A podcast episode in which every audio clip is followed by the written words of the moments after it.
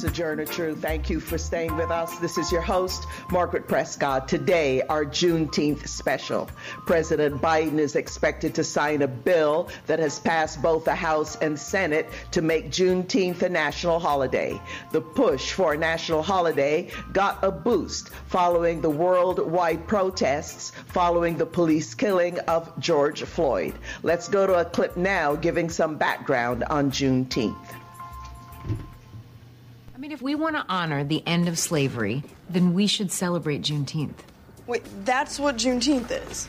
Juneteenth has only been recently recognized as an official holiday, but it's actually the longest running African American holiday celebrating the Emancipation Proclamation. Here's how this once local holiday has become one that is now recognized from coast to coast. June 19th, commonly known as Juneteenth and formerly known as Emancipation Day or Jubilee Day, marks the day that federal troops arrived in Galveston, Texas in 1865, taking control of the state and freeing all enslaved people. The Emancipation Proclamation was issued on January 1, 1863, which was said to be the day all enslaved Africans in Confederate states were to be set free. In reality, it didn't end completely. In fact, there were still enslaved people in states like Kentucky and Delaware, as well as in Texas, where there wasn't much military presence, so slavery continued. It wasn't until troops arrived in Galveston on June 19, 1865, that 250,000 people were freed. Juneteenth reached new heights in 1872 when a group of black ministers and businessmen established Emancipation Park in Houston, Texas. So now, 160 years later, the story of Juneteenth is still spreading. Today, Juneteenth is celebrated everywhere through family cookouts, parades, festivals, with residents, local businesses, and more. Texas was the first state to recognize Juneteenth as an official holiday in 1980. Since then, at least 45 states and the District of Columbia have moved to officially recognize the day as well. In 2020, following the death of George Floyd, lawmakers reintroduced a bill to make Juneteenth a federal holiday. I mean, I mean, if we want to honor the end of slavery, then we should celebrate Juneteenth. Wait, that's what Juneteenth is. As Freedom Day. But what does freedom mean for people of African descent living in the United States for whom it is still a daily struggle trying to get free? What sacrifices did black people make to end slavery? Why did President Lincoln sign the Emancipation Proclamation? Why did it take over two years for those enslaved in Texas to learn about the proclamation? What roadblocks to freedom stand in the way of black people today? What can freedom really mean given a society that prioritizes war and profit over the care of people and the planet? What progress has been made? What is the potential impact of Juneteenth being made into a national holiday? All this amid attacks on voting rights, on black and brown history being taught in schools, the continued killing of black and brown people at the hands of law enforcement, the growing income divide, and the massive increase in mass incarceration. Our guests are actor and humanitarian Danny Glover internationally known historian and author Robin Kelley, and award winning campaigner for voting rights Barbara Arnwine. We live in a global world. We're all interrelated. So on Sojourner Truth, we work to bring directly to you news and views on local, national, and international policies and stories that affect us all. And we draw out how those of us most impacted, women, communities of color, and other communities are responding. We also discuss the interrelationship between art and politics. Now for our news headlines. For Pacifica Radio, I'm Aileen Alfandary. President Biden has returned to the White House after his summit yesterday with Russian President Vladimir Putin and his earlier attendance at a NATO summit. Biden is plunging back into the battle to win congressional approval of his domestic agenda, including an ambitious infrastructure plan. He'll have to decide how to relate to an emerging bipartisan plan being hammered out by a group of 21 Democratic and Republican senators. At the same time, Democratic Senate Majority Leader Chuck Schumer convened a private meeting of the Democratic senators on the Budget Committee, led by Bernie Sanders, to set the groundwork for a process that would allow majority passage of the package without the need for Republican votes. Initial Senate votes could start next month. West Virginia Democratic Senator Joe Manchin is opening the door to supporting a voting rights bill. Manchin has proposed an extensive list of proposed changes to the legislation ahead of a showdown vote in the Senate later this month. He said he's now open to supporting a bill if it is revised, despite declaring earlier this month the measure was the wrong piece of legislation to bring the country together. Manchin would leave sizable portions of the legislation intact or with limited changes, including automatic voter registration, making Election Day a holiday, and mandating 15 days of early voting. He does favor a national voter ID requirement where voters could show a utility bill or other identifying document to vote. His proposal leaves out the creation of a public financing system for congressional campaigns and would allow for greater limits on mail voting. Manchin's evolving position comes as he has faced tremendous pressure from voting rights groups who have held protests in his home state. President Biden is set to sign a law making Juneteenth a new federal holiday. The day commemorates June 19, 1865, when Union soldiers brought the news of freedom to enslaved black people in Galveston, Texas. It was two months after the Confederacy had surrendered and about two and a half years after the Emancipation Proclamation. It's the first new federal holiday since Martin Luther King Jr. Day was created in 1983.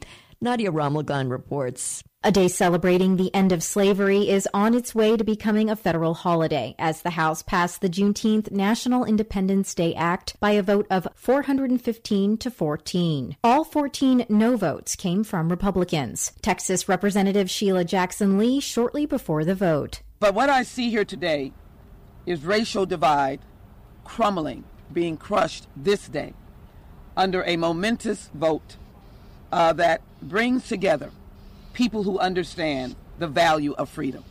Celebrated on June 19th, Juneteenth commemorates when the last remaining enslaved people in Galveston, Texas were emancipated by Union soldiers. For Pacifica Network and Public News Service, I'm Nadia Ramlagan.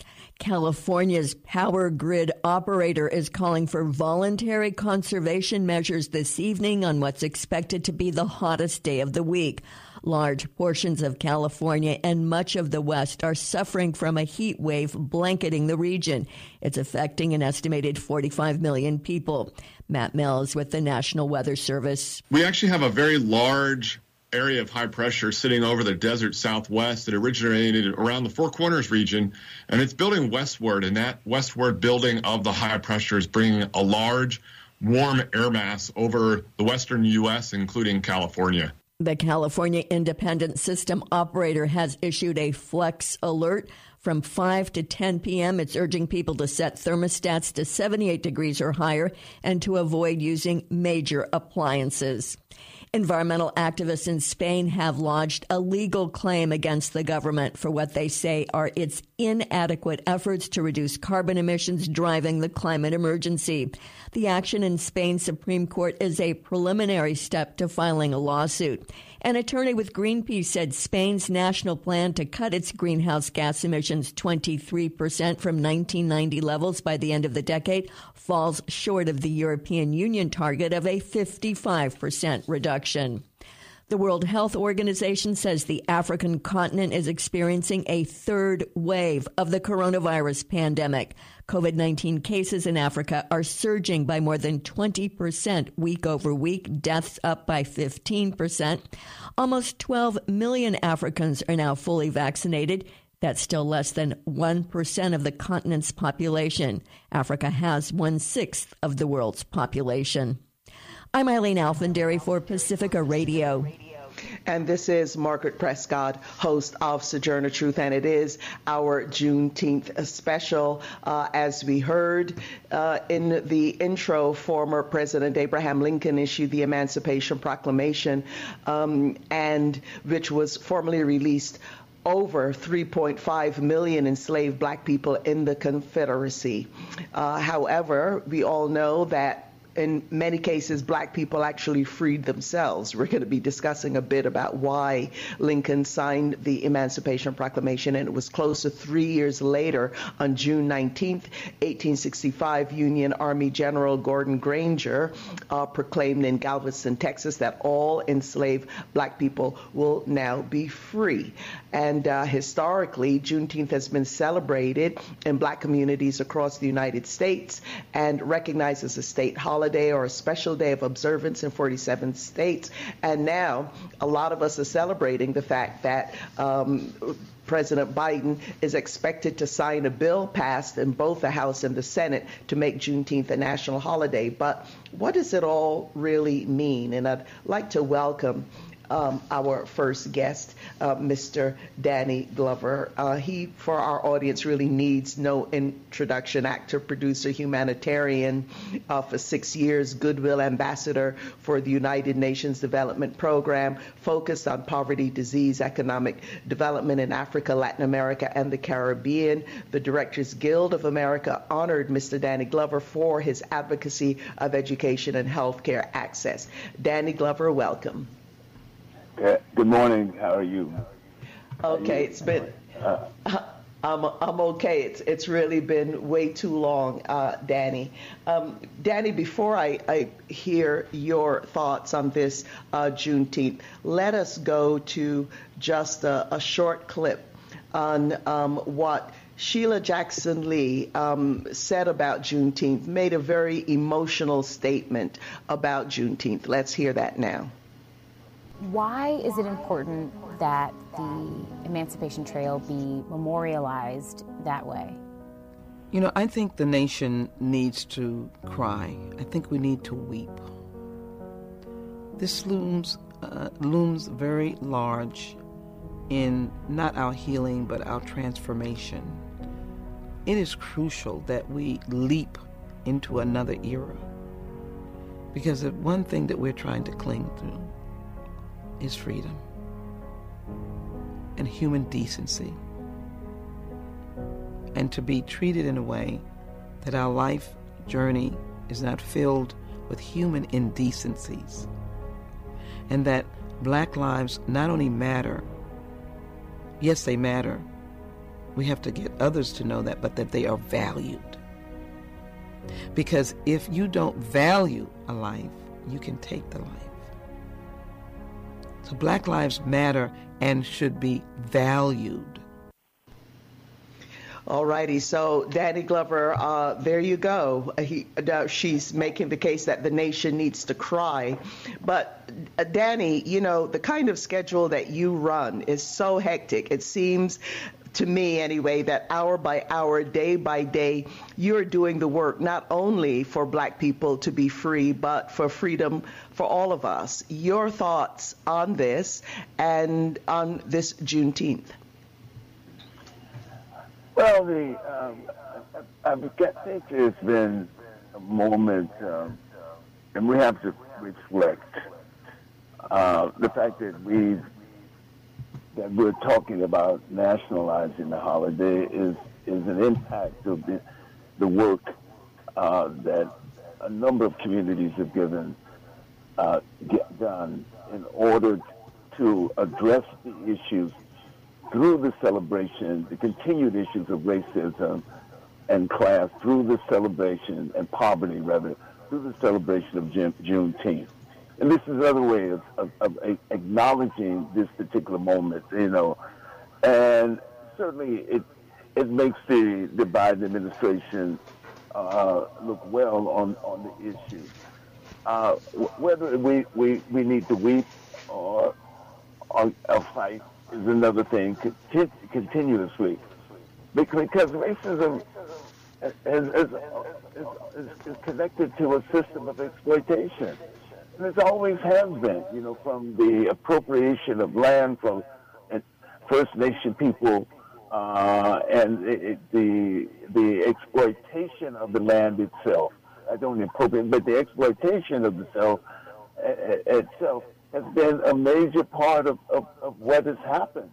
Uh, certainly, we tried to connect, connect disconnect the, the, the system of slavery, capitalism, uh, from the uh, from itself, but they, they, they go hand in hand, and they continue to go hand in hand post Juneteenth. At the time, uh, at this particular point in time, we're not fighting for, for, for both of those things because it's systemic change is what we need to really talk about. And certainly part of that is, is, is certainly acknowledgeable by many people of around Juneteenth, but it's much larger than Juneteenth. And, uh, and what we talked about, where, where did, where did King talk? Where, where did King leave us with? What did King leave us with? He moved beyond um, the, the whole idea of, of, of uh, the issue of, of race, not beyond, but inclusive in an issue of poverty and class as well. And, and that's important. That's, that's what's defined the system from this, from its inception. Uh, uh, uh, exploitation, um, uh, racial exploitation, as well as class exploitation as well. And so I, I think when we, we, we, we, I'm saying we continue to celebrate this, but we, to say we got a long way to go is, is, is saying that we're, we're, we're, we're, we're really, don't really plan to deal with the real issue of the system of exploitation. Yes, and, and Danny Glover, I mean, just as we saw with the Martin Luther King Day, a huge fight for it to become a national holiday. And since then, we have seen so many efforts to sanitize King. You know, just I have a dream and not really get into the uh, uh King's radical, radicalism and the fact, for example, that he was a socialist and he called for a general strike. One worry um, for me, I'm sure for others, about this becoming a national holiday is a good thing that it is. I think it will bring a lot more awareness uh, to the nation uh, about what actually happened. But what one can already see efforts to kind of whitewash slavery and that part of the history of the United States. And one has to wonder, uh, besides the 14 Republicans who voted against it, so many of them did vote against it, while at the same time they're supporting so many um, anti-black measures, it seems to me. Danny Glover.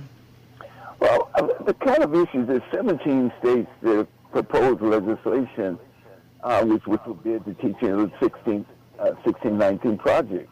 You know, when we talk about the, the 1619 project, you look at the truth about this country. And, and this, Baldwin always said, when we cannot tell the truth about our past, we become trapped in it. And that's basically what has happened. This country's become trapped in its its, sense of its own exceptionalism, and and and also trapped in in in, in the sense of whiteness, and all those particular things are a part of what we're dealing with today. And we we cannot we cannot kind of parcel out those things without doing. I think the poor, when King left us with the poor people's campaign, and he talked about bringing those together, not excluding, not leaving out the kind of racial degradation within the brown community that happens to the brown community and the black community, but also including and bringing, building, and, and c- connect this thing to the systemic issues, the, the system itself. If we can't resolve those within the system themselves. It's nice to come up with a national holiday of, of for Juneteenth. And I'm not saying I'm saying this in, in all honesty because but it's always something that's been celebrated. I mean, and it's always it's something that we're talking about in the last the last part of the uh, the the 20th century and into the 21st century. But the exploitation of the planet itself, the exploitation of resources, who controls, who makes those decisions, are the ones uh, are the descendants of those who made those decisions about slavery. As we often say, that maybe the North may have won the Civil War, but the South won the narrative. Right. And uh, Danny Glover, I know you're really short of time. We really appreciate you taking um, this time to be with us. Just uh, finally, for young people uh, who are listening and who may be discouraged, we know that we're facing uh, still so much, a far way from being free in this country, from mass incarceration uh, to um, the majority of people who have died as a result of, of COVID, the racial health disparities days um, and uh, voter suppression and much more. But what do you say to them? I mean, for example, do you think this holiday, the passage of this holiday, bipartisan and signed by Biden, would even have been possible were it not for action on the street, particularly following the killing of George Floyd? And of course, young people played a leading role in all of that. Mr. Danny Glover, your final thoughts. Well, certainly, uh, what, is, what has happened over the course of the last year and a half or so has been phenomenal, and, and it's certainly uh, there's a this is response to that. It, it, it doesn't solve the problem, uh, but it is it's uh, the problems that we have. But it, I don't know if it gives us the kind of uh, uh strategical knowledge or strategical uh, positioning to handle the, the, the, the, issue or deal with the issue and know that the issue is continuous. It's, it's a, a luta continua. The struggle still continues. We know that, that, but it has to be combined not only simply in in in this in the issue around racial justice, but connecting racial justice to the exploitation of humanity, the exploitation of the earth, and the exploit, exploitation of the same class the same class of people, and the issue of class. We have to bring in the issue of class as well. Right. Well, on that note, uh, Danny Glover, thank you so much for all of your tireless efforts uh, for all of us to be free and for taking the time of, to be on the show and being a friend of this show. Danny Glover, you take good care. Be well and safe. Thank you for joining us. Bye.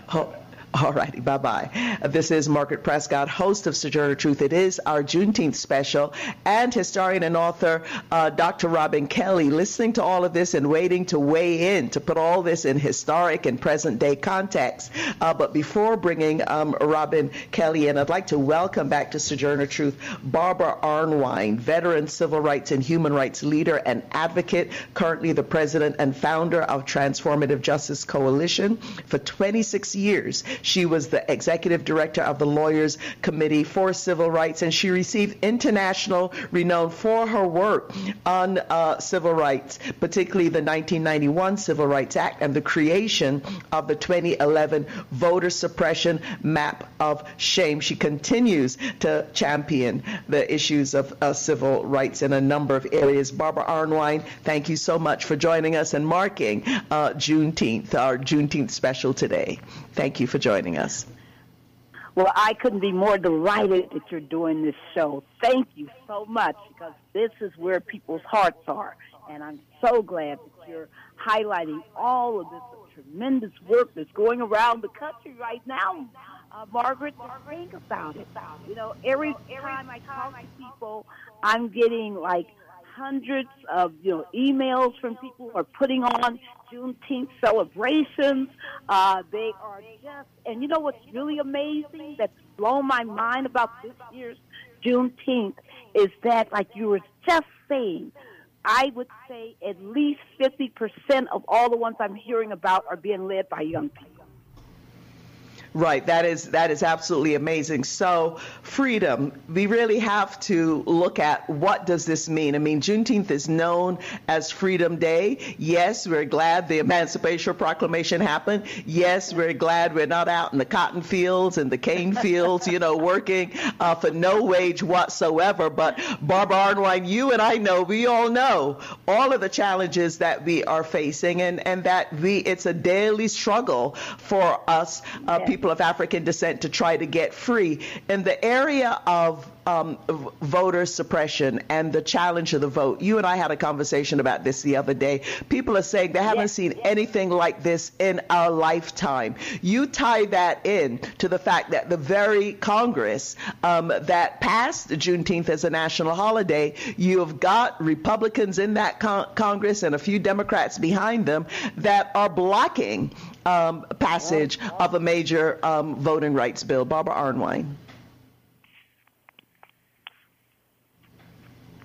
Hello? Yeah, Barbara, can you still hear us? Yes, sound back. Yes.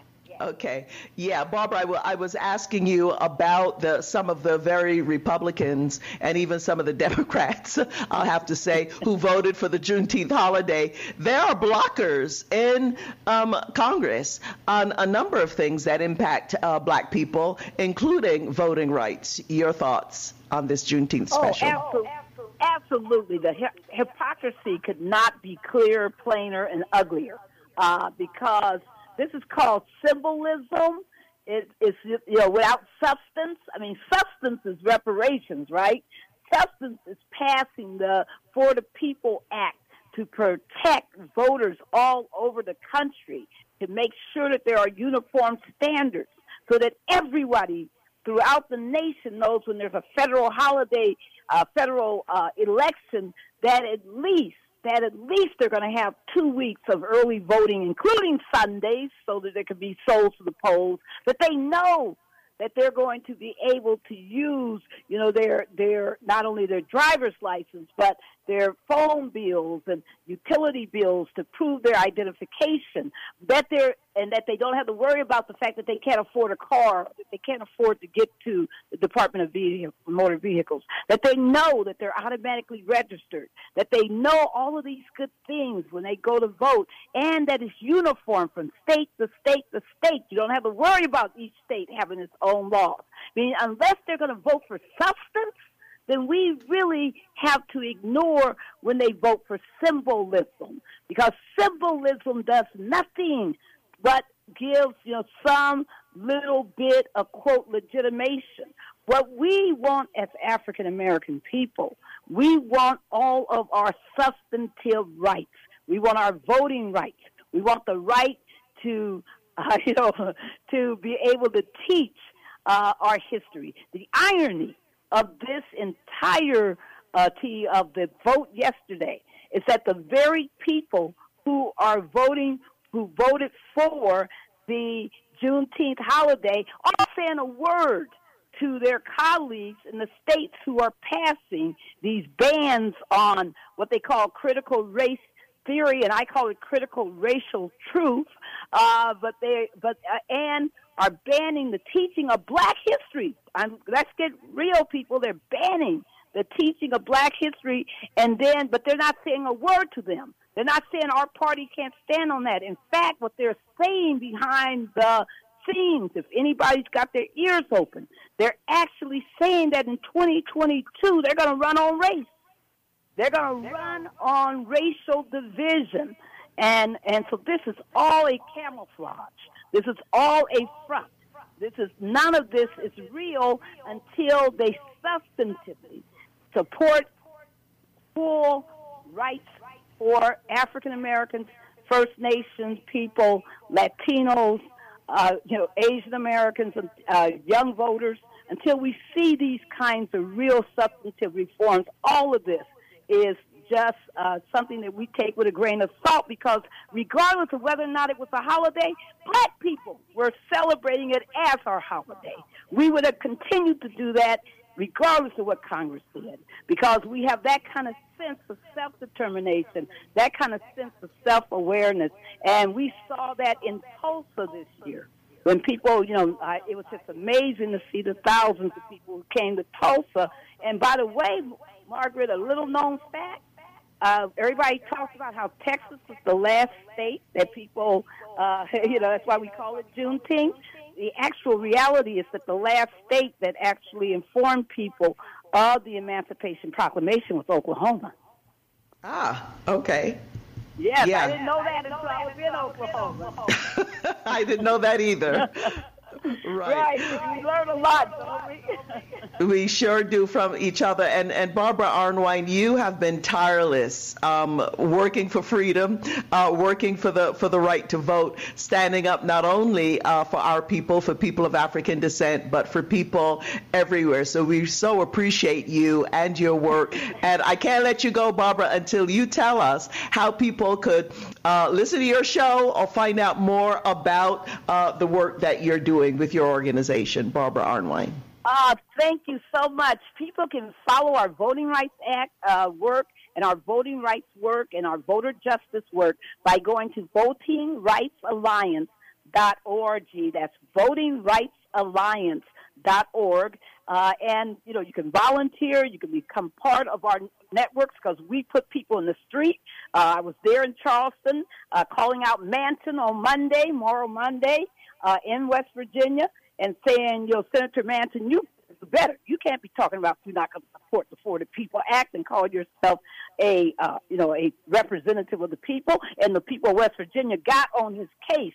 And as you notice, he's now responded uh, a little bit. I mean, he's come around to at least say he'll support something in the For the People Act, but it's not enough. And we're going to keep pushing him. And I'm on my way today in a few hours uh, to New Orleans and then to Jackson, then to Birmingham, because I'm joining the Black Voters Matters uh, as part of our Freedom Rides 2021. And we're going to nine states and ending up in Washington, D.C. on the 26th. So people join us in Washington, D.C. on the 26th at 12 o'clock noon. Uh, that is for Saturday. And we'll be at 3rd in Pennsylvania. So come and join us. Also, the other way people can keep in touch with me is on Twitter. I'm at Barb's B A R B S uh, seven three Barb seventy three, and I'm constantly dropping word. And you can also, you know, find out a lot from about our organization at Transformative Justice Coalition on Facebook. Uh, we are active. We are about the fight. We are about getting our rights, and we're not going to stop until it. The, I mean, I love the fact that now Juneteenth is a holiday because a lot of people are going to hopefully learn about it. But we got to be clear that uh, that they're playing two sides of the game. That they're, you know, there's one face of saying, "Oh, we love black folks," another face saying, "Destroy all your rights."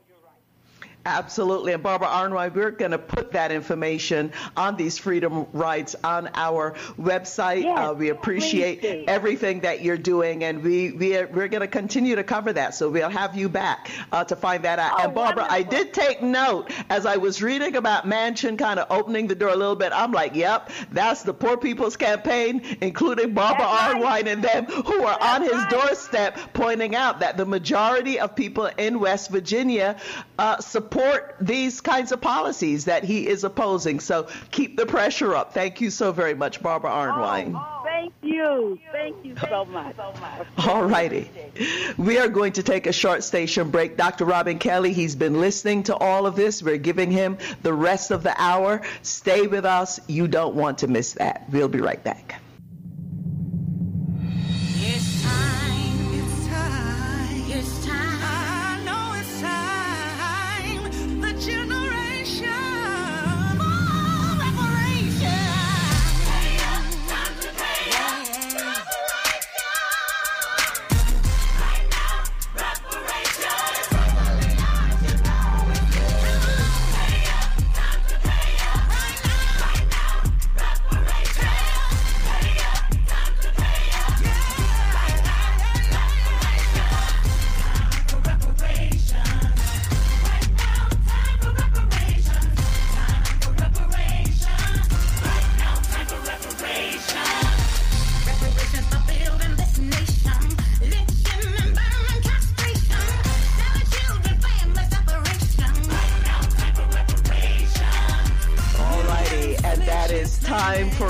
Reparations by Sounds of Blackness. This is Margaret Prescott, host of Sojourner Truth. Check us out on our website at sotrueradio.org. If you're a member of Facebook, you can like and friend us on Facebook. Our handle on Instagram and uh, Twitter at So True Radio. We're also nationwide and worldwide on SoundCloud. Today, we'd like to give a shout out to our SoundCloud listeners in Tulsa, Oklahoma, and internationally. Actually, today we just want to give a shout out to all of the diaspora, all of the African uh, diaspora.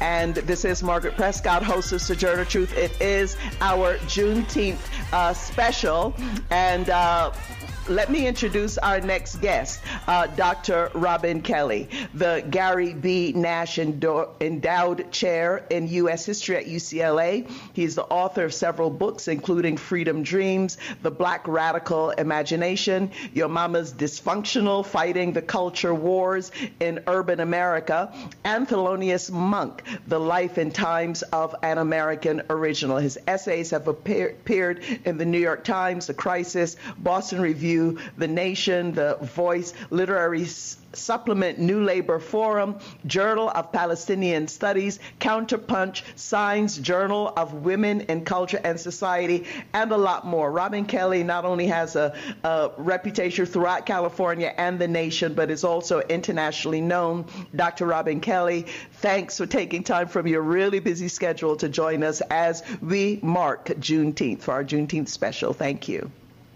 Thank you, Margaret. It's always great to be with you, especially with Danny Glover and Barbara Arnwine. yes, what a treat. I just love to love today's show. Robin, what I'd like to do just to set things up and to give our listeners some more background, um, uh, I'd like to play a clip from the Washington Post about what Juneteenth tells us about the value of black life. Naomi Carrier celebrates Juneteenth because it's the day her great great grandmother, along with 300,000 other enslaved black Texans, learned that they were free. The day of the Jubilee, they speak of, the day we're going to cross back over into Jordan, the day we're going to fly away. So they were anticipating freedom, and they knew that a logical outcome of the Civil War could mean freedom for African American slaves, whether it happened or not. Juneteenth has taken on this kind of symbolic reverence as the day that the Emancipation Proclamation finally got to Texas. But in reality, the Emancipation Proclamation didn't actually end slavery, and neither did the Civil War. People did. Juneteenth happened two years after the Emancipation Proclamation that was scheduled to begin on January 1st, 1863, by Abraham Lincoln. But in Texas, the enslaved people were not allowed to practice their freedom until June 19th, 1865. And people will say, well, maybe they didn't get the, the news in time. Well, why were they late? They were late specifically because the planters needed to get another crop in the ground, and they did do that by Juneteenth. In fact, Abraham Lincoln had already been assassinated by the time the slaves in Texas were freed. Yes, people in Texas knew about the Emancipation Proclamation, they just didn't enact it. They considered themselves a confederacy. The Emancipation Proclamation was more about war strategy than about freeing the slaves. It was written during the Civil War and only applied to a subset of states that seceded from the Union. But the mere mention of emancipation, coupled with the invitation to join the Army, motivated almost 200,000 black soldiers to join the Union and fight for their freedom on behalf of the Union, which forced equality to the forefront of the conversation. The day that General Gordon Granger came and delivered the announcement, and he didn't read the Emancipation Proclamation, he only read General Order Number Three.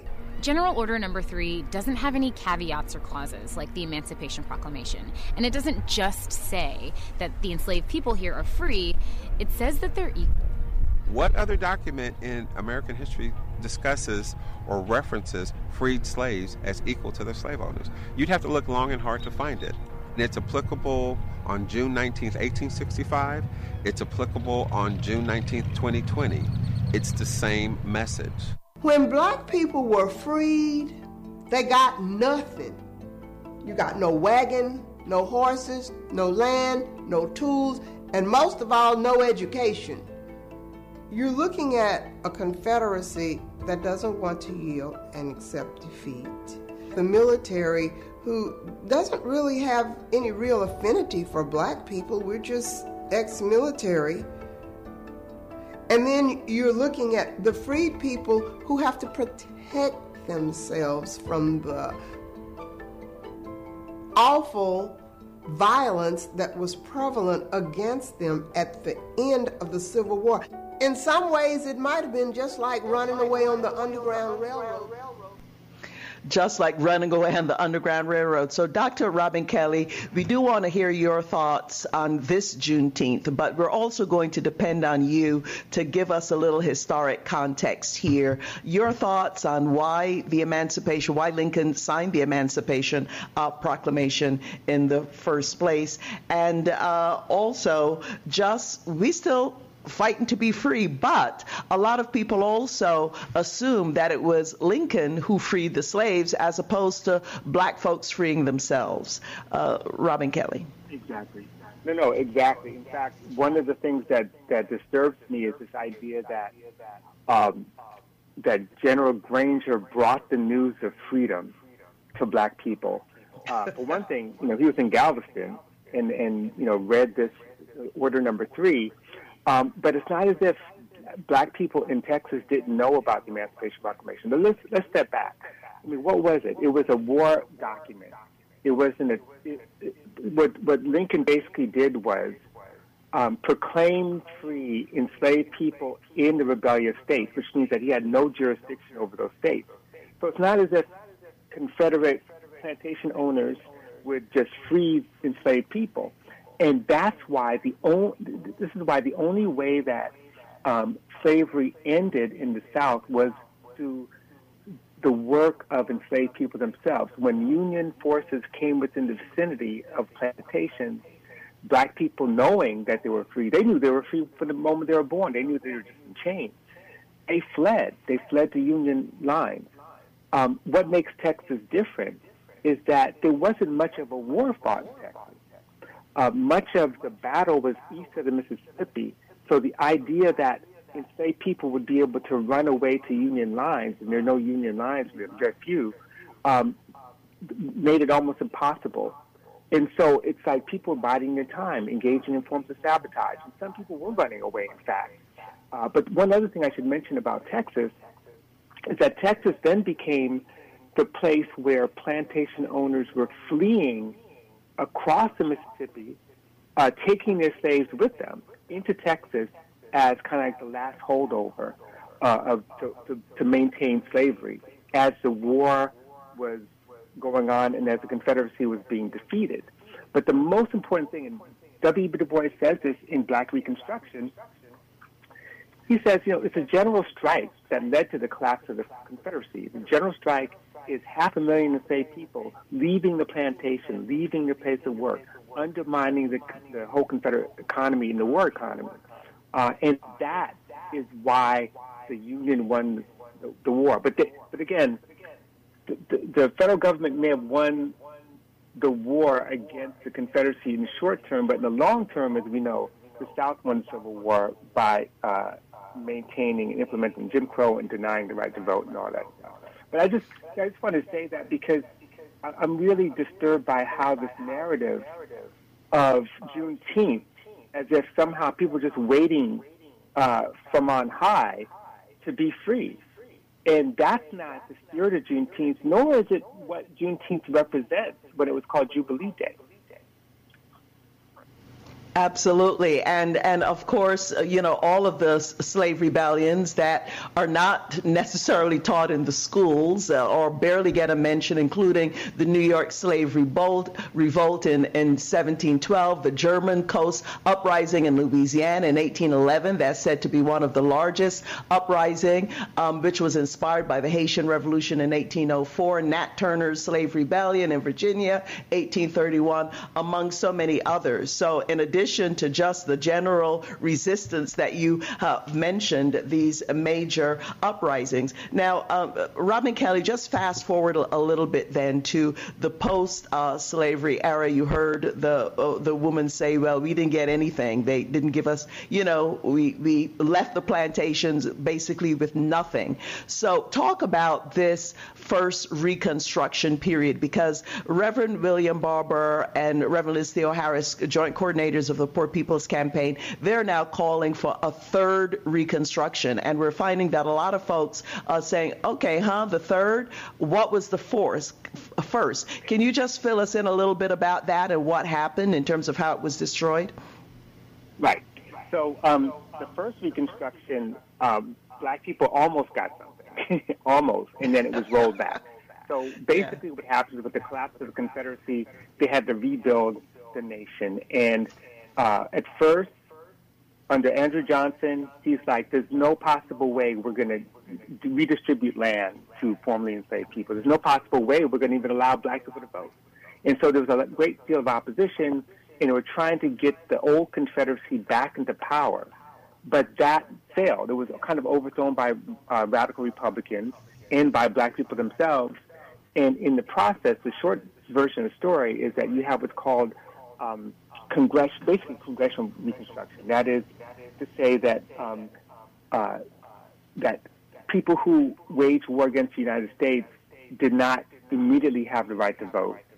Uh, the passage ultimately of the 15th Amendment and certainly the 14th Amendment giving citizenship rights to black people allowed for the first time black participation in electoral politics.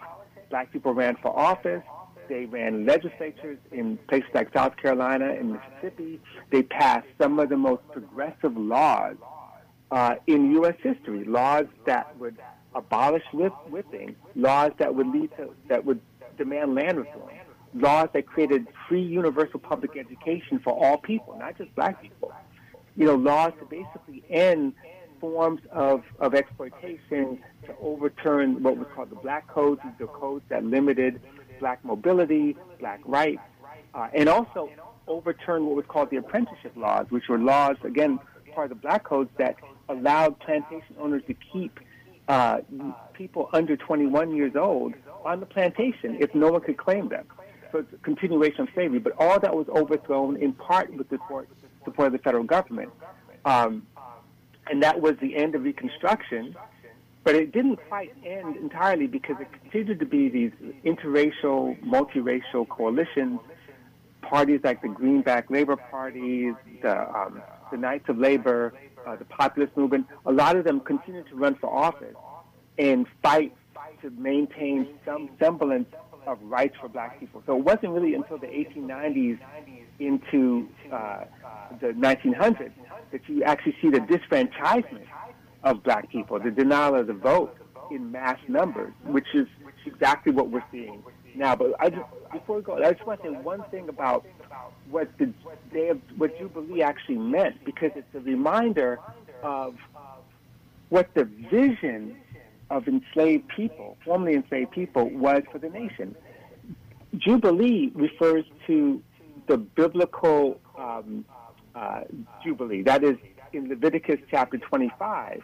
There was a promise of the return of, of the land to the divine authority. That is, you basically um, give the land back, right? It, it says the, the land, the land is mine. God says the land is mine, and you are coming into it as aliens and and settlers. The second element was the cancellation of all debt, and the third is the freeing of all, freeing of all slaves. And so, if these are the three pillars of a kind of reconstruction vision coming out of Texas, for example, coming out of and Jubilee, I should say, it's not Texas limited. Jubilee is the whole idea of emancipation.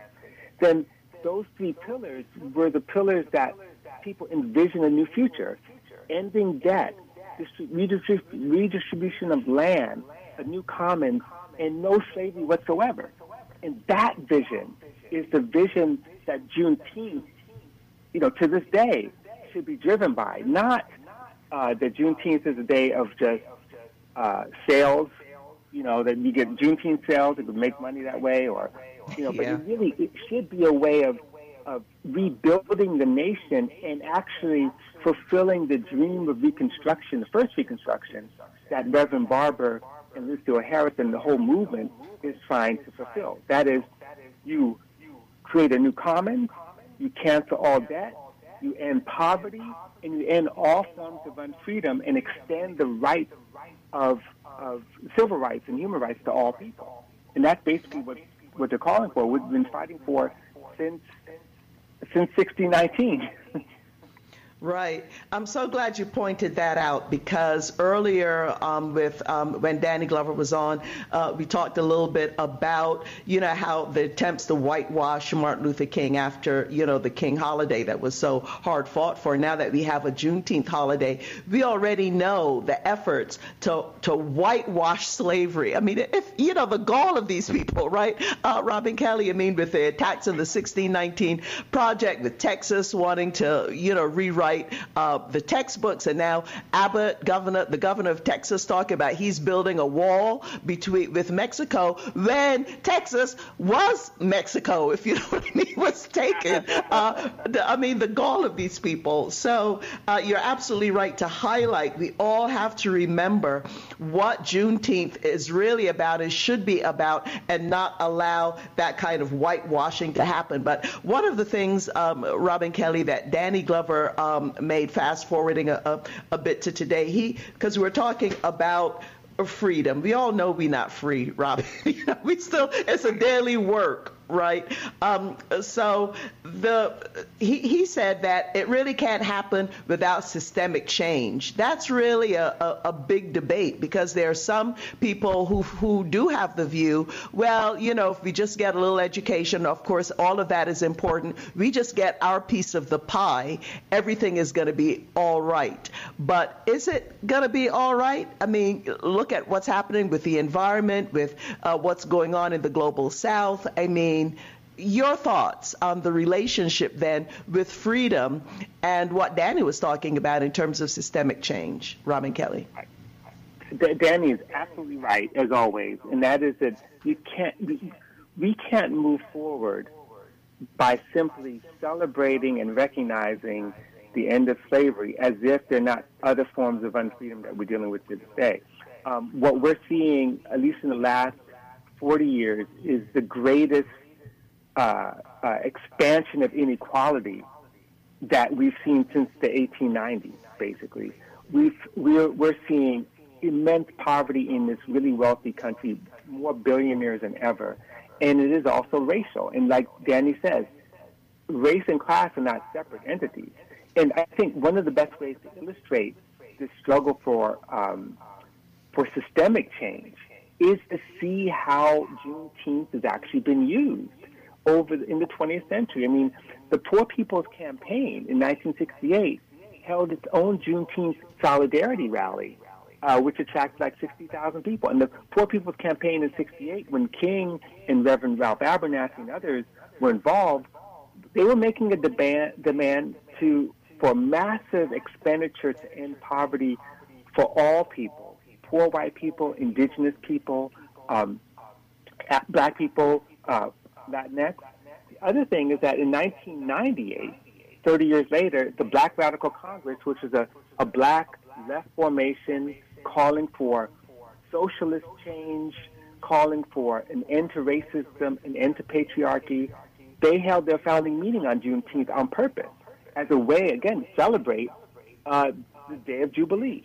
Um, in 2001, there was a Juneteenth celebration in North Carolina organized by who? By the Farm Labor Organizing Committee, Black Workers for Justice, and United Electrical Workers to celebrate the unity of black and Latino workers to form a new movement for social justice in the South. And so the emphasis and orientation on working class fighting to, to if not end capitalism, at least alter it so that you don't produce such great inequality and poverty and, dis- and displacement is important. And one thing I would add to that, as we think really hard about what systemic change might look like, we've got to think hard about indigenous peoples.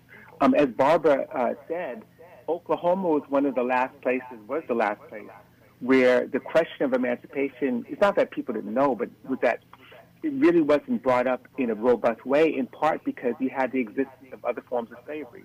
Uh, the so-called five civilized tribes, uh, some owned slaves, Cherokee, you know, and emancipation in Oklahoma took on a slightly different valence because of that. But part of what Oklahoma represents for all of us is ground zero for the Trail of Tears, for the dispossession of Native Americans. And if we're going to talk seriously about structural change, we've got to think about how to restore sovereignty back to indigenous nations. Uh, because I, I, for one, would much rather live uh, in, in a society and by water protectors than by uh, militarism. You know, just that's my choice. Um, but we have to think really hard about how to restore harmony to this earth as we think about things like reparations and repair. Because we can't do that. That that's part of the structural change that's demanded uh, of, of us right now. Absolutely. And, uh, you know, I'm glad you mentioned what you did about indigenous lands and, and the water protectors because the reality is, is that one of the um, impediments uh, to freedom uh, for black people, but likely for all of us now, is the environmental crisis, the environmental racism that's going on in, in Cancer Alley, in um, inner cities across the nation on indigenous lands where so much of the mining and the, the rare earth minerals uh, needed are on indigenous lands, and also the exploitation that happens on the continent in places like the Congo with cobalt and, and the rest of it, needed uranium, needed uh, for weapons, for cell phones, for television, etc. And I, I, can't believe it. Just looking at the clock, Robin, we need we, we need like a whole course with you, right? Um, uh, here, but just as we are are wrapping up, your uh, thoughts on that, and also on the call for a third reconstruction, which the Poor People's Campaign is calling for. Uh, and I wonder your your thoughts on that because we could see the, the, the racist threat of policing in, in the U.S., the, the slave patrols, the Fugitive Slave Act, all of that. We can draw a direct line to the the, the killing of, of George Floyd that the whole world saw, or the killing of, of black women in South Central L.A. by serial murders that nobody really gives a damn about, that kind of devaluation of human life. If you don't value a, a life, then it's okay to take a life. Um, just on this, as we mark Juneteenth, Robin Kelley, give us your final thoughts here on all this. Right. Well, the third, the third reconstruction that we need, and I think the one that um, Reverend Barber and others are calling for, will be the most radical reconstruction because it's not simply uh, reform. It's not simply fixing a system. It's basically abolishing it and replacing it with something else. So we need a reconstruction that abolishes state violence, that abolishes the police as we know it, that abolishes prison, that abolishes um, any, uh, uh, that, that creates institutions that protect everyone. Because, of course, as you know better than anyone, uh, women, black women, women of color in particular, are being killed at a much greater rate than the police are killing us. And so that's that's, that's a state of emergency. This is part of, of creating new alternative institutions. And we also got to think about the abolition of private property as we know it, the abolition of privatization, of the way in which people get pushed off of, of lands and having access, the abolition of super expensive education and free tuition for all. But then the final thing I would think about this is, and I've just kind of touched the surface, is when we think about abolitionist politics and the third Reconstruction, our, our Reconstruction can't be national. It must be global.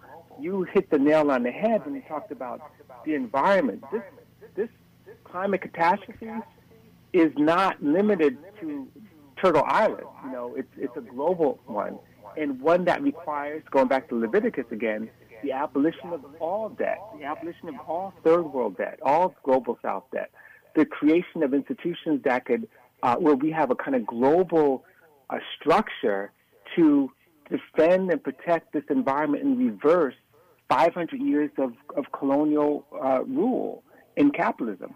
That's what we need, and that's I think the vision of Reconstruction that that could save us. And if we don't go that far, uh, we're doomed again. We're going to end up where we were in 1890. Right. Well, on that note, um, Robin Kelley, we're so always so glad when we could uh, manage to get you on and, and really break all of this down uh, for us. Thank you so very much for joining us. And sadly, we are out of time, but we really appreciate you and your work. Thank you, Robin Kelley. Thank you, Marty. And we'd like to thank all of uh, today's guests. Uh, today's show produced by me, that's that's Margaret Prescott, our audio engineer, Kiana Williams, our assistant producer, Romero Funes. If you'd like a copy of today's show, please contact the Pacifica Radio Archives. Thank you for listening, and y'all, please stay well and safe. This is your host, Margaret Prescott. No telling how